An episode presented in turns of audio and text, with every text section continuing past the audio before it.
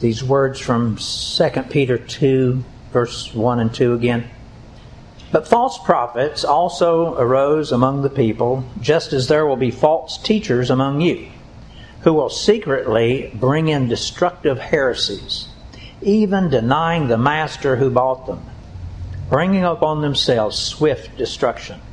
And many will follow their sensuality, and because of them the way of truth will be blasphemed.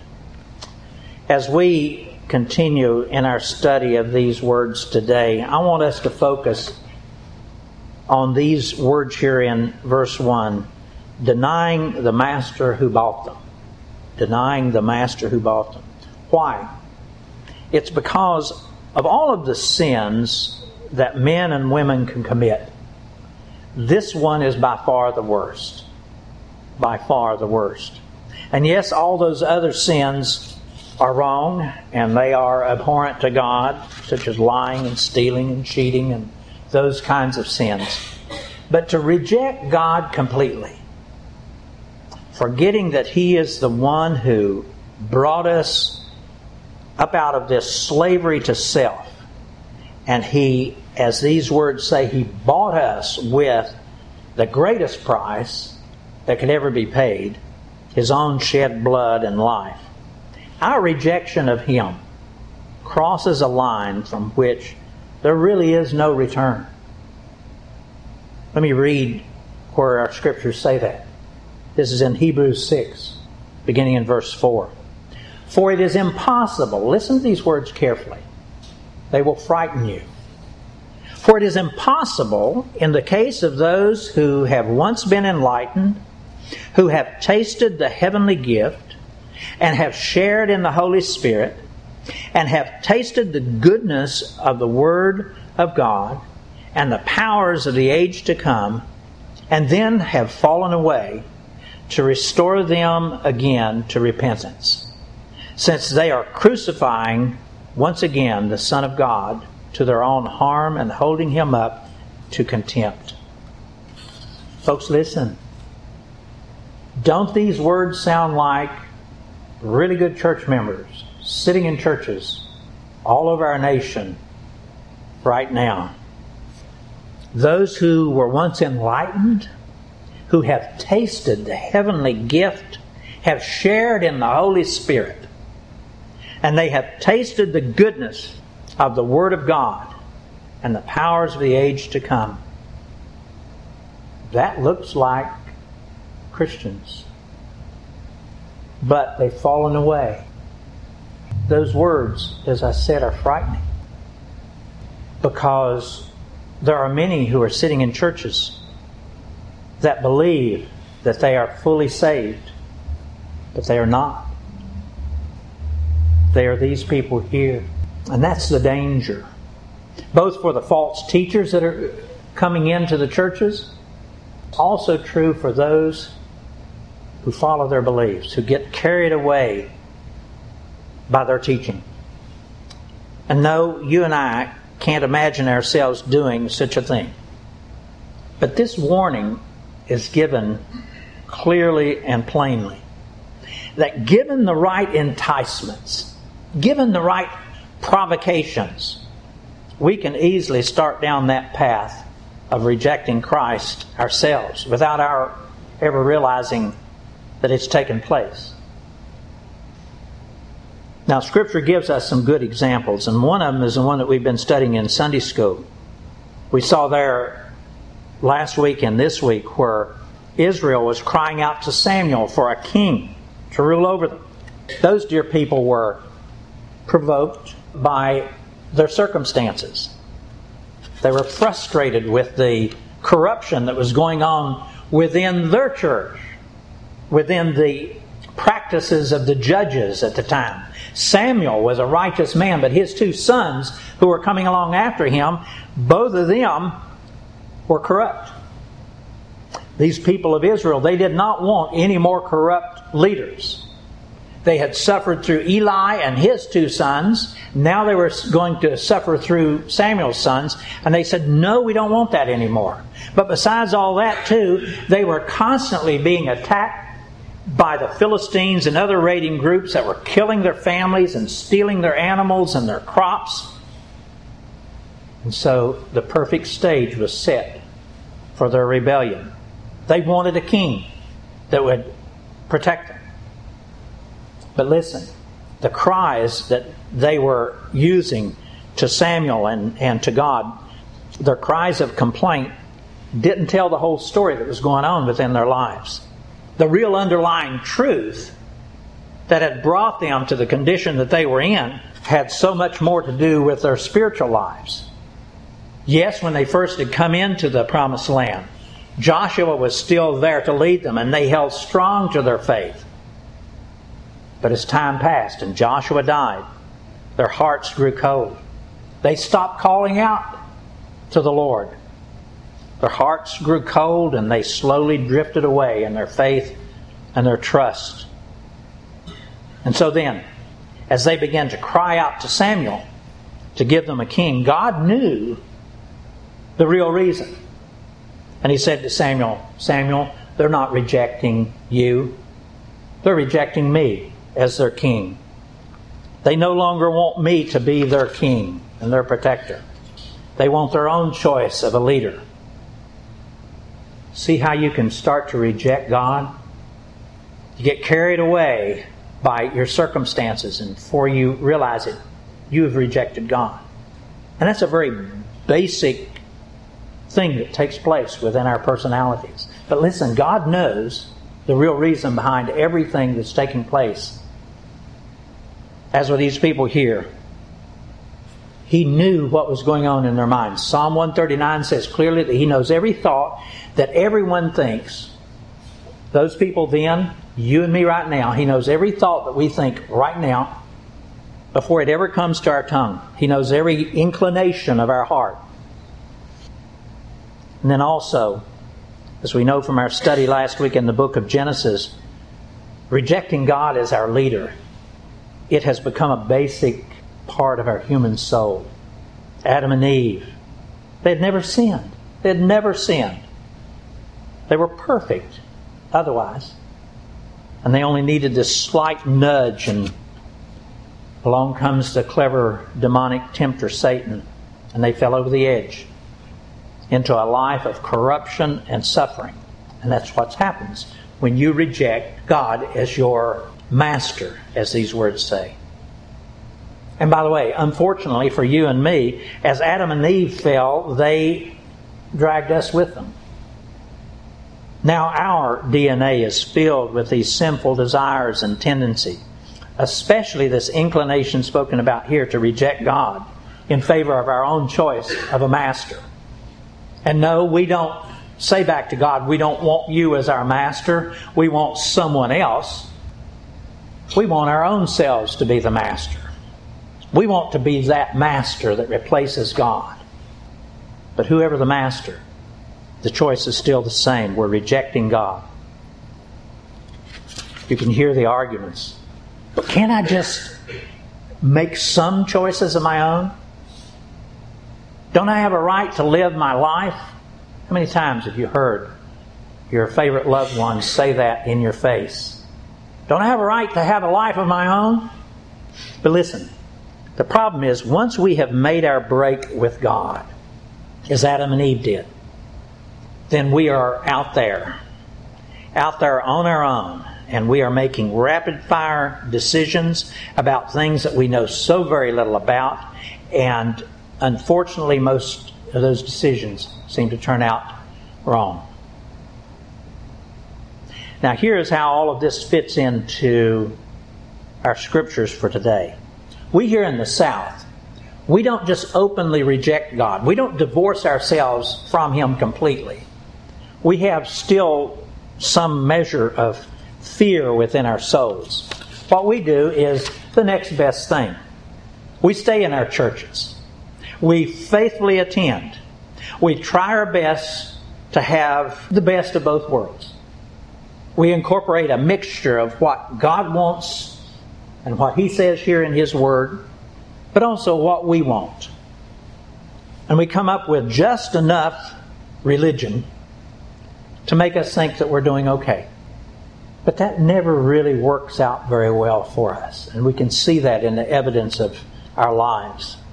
And then also, to add to our dilemma, is what these scripture verses is talking about here. Many of our church leaders have shown this consistent inclination to compromise biblical beliefs and standards in favor of what they are calling now relevancy. We want to be relevant. And also, we want to be inclusive. Two magic words that do not work out well within the church. It's misguided efforts to merge the beliefs and the activities of the church so that it can fit the mainstream desires of some of their members. It's a mixing and matching of biblical Christianity with secular worldview. And it's rampant within our churches. Our teachers and our preachers, they have themselves now, we're, we're heading into the second and third generation of this liberalism that has taken place. Our teachers and our preachers have themselves been learning blurred biblical doctrines. They've adopted them for their own beliefs, and it's being passed on to them from their predecessors, their Bible teachers, their seminary professors, and others. And now they're passing all of this blurred doctrine on to the next generation within their congregation, building more and more confused and misguided people. Are those leaders innocent? Not at all. They are fully responsible. How can we say that? It's because God is faithful to the church. He is always working within the hearts and minds of every one of those preachers and teachers and giving them the pure, incorruptible truths of God. But their problem is they're not submitting, humbly submitting to the Lord and to His truth. We all have this inheritance that we receive from Adam and Eve, and it's deeply embedded within our souls, where we want to be the ones to make the decision. We want to decide what is right and wrong. We want to take what God has put down in pure, infallible truth, and we want to move it over slightly to match what we need in order to gain more members perhaps within our church, but especially to satisfy those who are coming in. Mixing biblical truths and secular worldview, and it doesn't work.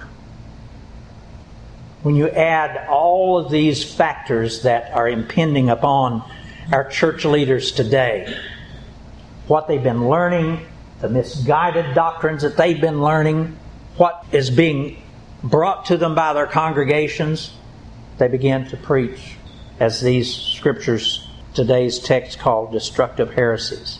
They believe them and they start teaching them. And let's understand that it doesn't matter the denomination. This is taking place in Presbyterian, Baptist, Methodist, charismatic churches. Each of us, each denomination has its own little favorite destructive teachings.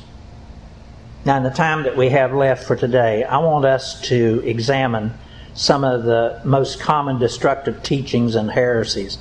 They're ones that you're already familiar with, but I need to bring them to you. Again, their intent is to do what this verse here in Scripture says, and it is to cause us to deny the Master who bought us. That's their intent. I want to use a word that the Bible scholars are using. It's a word I used a moment ago, and it's liberalism. Liberalism. What is liberalism? This is the definition that I found. Liberalism is defined as the moving away from the traditional and literal interpretation of scriptures into new interpretations that are more consistent with and favorable to secular worldviews. Now, let me say that again. I'll say it slowly. Liberalism is the moving away from the traditional and literal interpretation of Scripture into this new interpretation that's more consistent, more favorable to secular worldviews. To give you an example of what I'm talking about, I've given this before, but bear with me. We have our U.S. Constitution. It is worded exactly as it is worded. It has not changed. It's been added to with amendments over time, but it is absolute in what it says. But unfortunately, we have what's taking place within our churches with these scriptures is taking place within the Supreme Court.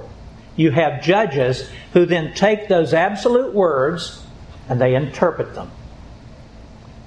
And we have judges on the Supreme Court right now that openly state that they want to move the understanding of what those words of our Constitution absolutely say. They want to move the meaning into a more modern, relevant application.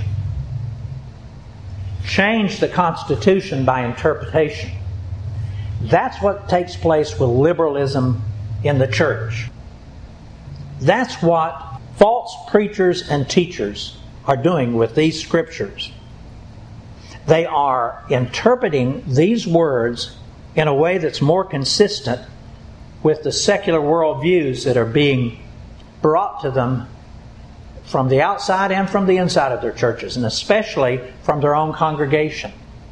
So many within the congregations, they have difficult things going on in their own families, and they don't know how to deal with those matters. And so, what they want to do is change the scriptures, reinterpret the scriptures to make what's taking place in their lives and in their family lives be more acceptable. Some of those members don't want to be married, they want to simply live together. Scripture has a lot to say about that. Well, let's change Scripture. There's a lot of those kinds of pressing events going on within the lives of each one of those members of the churches. Same kind of pressing problems that were going on with the Israelites that I mentioned a moment ago. So let's change Scripture. That's what liberalism is all about. And it's so subtle. It works its way in so subtly. It's not often demanding preaching at first especially from the preachers. It comes in from questioning. If you've got a church of 500 people, not everybody spends time reading and figuring out from the Lord through His Holy Spirit what these words mean. And so they ask questions.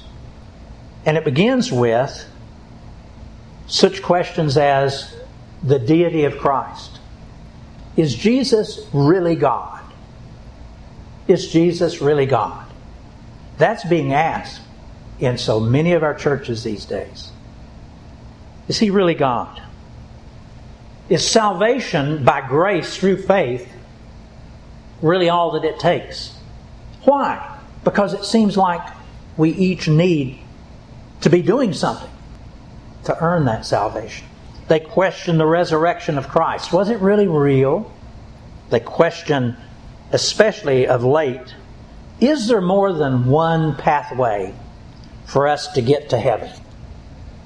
Is there more than one way that we can believe in order to get to heaven?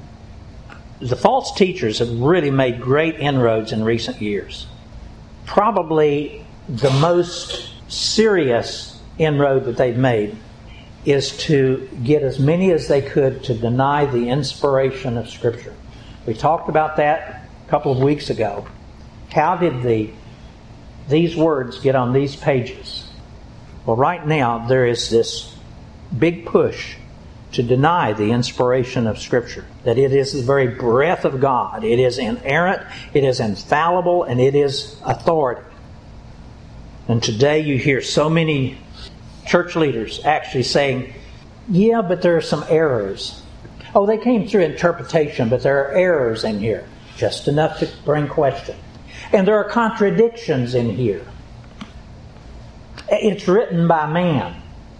It's intended to be just a guide. and not intended to be absolute. As a young Christian, I was counseled by an older, wiser Christian to listen carefully to some of the first words that a preacher or a teacher would say as he opened his Bible and would begin to read. In our early years at French Camp, we didn't have a pastor at our church. And so we had a lot of visiting pastors that came in. And I listened for this very thing. He says, now, if this wise Christian said, if, if this preacher that's up there, this teacher, if he prefaces his reading with such words as, let us look into these scriptures and find God's truth within them. Do you hear anything wrong with that, with those words? The implication being not all of these words in this book are God's truths. I heard it too often. That is heresy. That is destructive heresy. All the words within this book are inerrant, infallible, and they are the breath of God. There's no exception. Other false teachers deny God by questioning the historic accuracy of the Bible. They would rather use a history book written by Josephus than this book. Many of them deny that Adam and Eve were really real people. They were just metaphors for the beginning of mankind. I recall my high school biology teacher, one of my favorite teachers. I did not know Christ at the time, so I didn't know what she was talking about, but I remember it very clearly. She said these stories within the Bible, and she specifically mentioned Jonah and about the flood. She said those were not real, they were just metaphors. By the way, that very same thing was said by Bill O'Reilly on Fox News. That most of the stories he said in the Bible here, they are not really real, they're just metaphors used to make a point. Now, some might argue that Bill O'Reilly and my biology teacher were not the same as the false teachers that are spoken about here. But they are. They are. Those false teachers are all over the place in every area of our life, all spread throughout our high schools and our college campuses and in our seminaries and in some of our ordinary Sunday school classes, Bible studies, youth groups. They're everywhere. Another of the destructive heresies comes from those who would deny that there's an actual hell. That's a popular denial. And because hell is mentioned so many times in these scriptures, it's really just another way of saying that these scriptures are not the authority of God. Another destructive heresy that we're so familiar with right now, and it's the church's misguided effort to be more relevant and more inclusive, especially, is the preaching and the teaching that homosexual behavior is not really a sin, that it's simply an alternative life, lifestyle. And listen, some of those heretics who teach and preach that heresy, they've gone so far as to declare that the real sin that caused God to destroy Sodom and Gomorrah was not the sin of perverse sexual behavior, but was actually the sin of a lack of hospitality. A lack of hospitality. May I say to you that that is just plain silly. I can imagine that those demons who put those ideas into the minds of those people who wrote that and are saying that, those demons are laughing hysterically at the idiocy of mankind to believe such foolishness. Folks, on the authority of these scriptures, I declare to you that homosexual behavior is a sin. And it is a heresy to believe and to teach otherwise. Now, I'm running out of time. Let me just simply repeat another destructive heresy. It's one that I mentioned in our message last week but it is the prevalent one that's going on throughout our churches all over this nation. And that is the heresy that God is a God of love only. that he will forfeit his righteousness and his holiness in favor of making sure that everyone gets to go into heaven. That is not in these scriptures. That is not in these scriptures.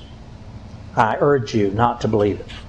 If God were going to save everyone, it would negate all of the suffering that Christ had to do to save us, his suffering and his death.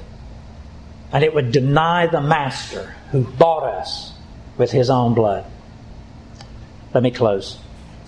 There will be false teachers among you who will secretly bring in destructive heresies, even denying the Master who bought them, bringing upon themselves swift destruction.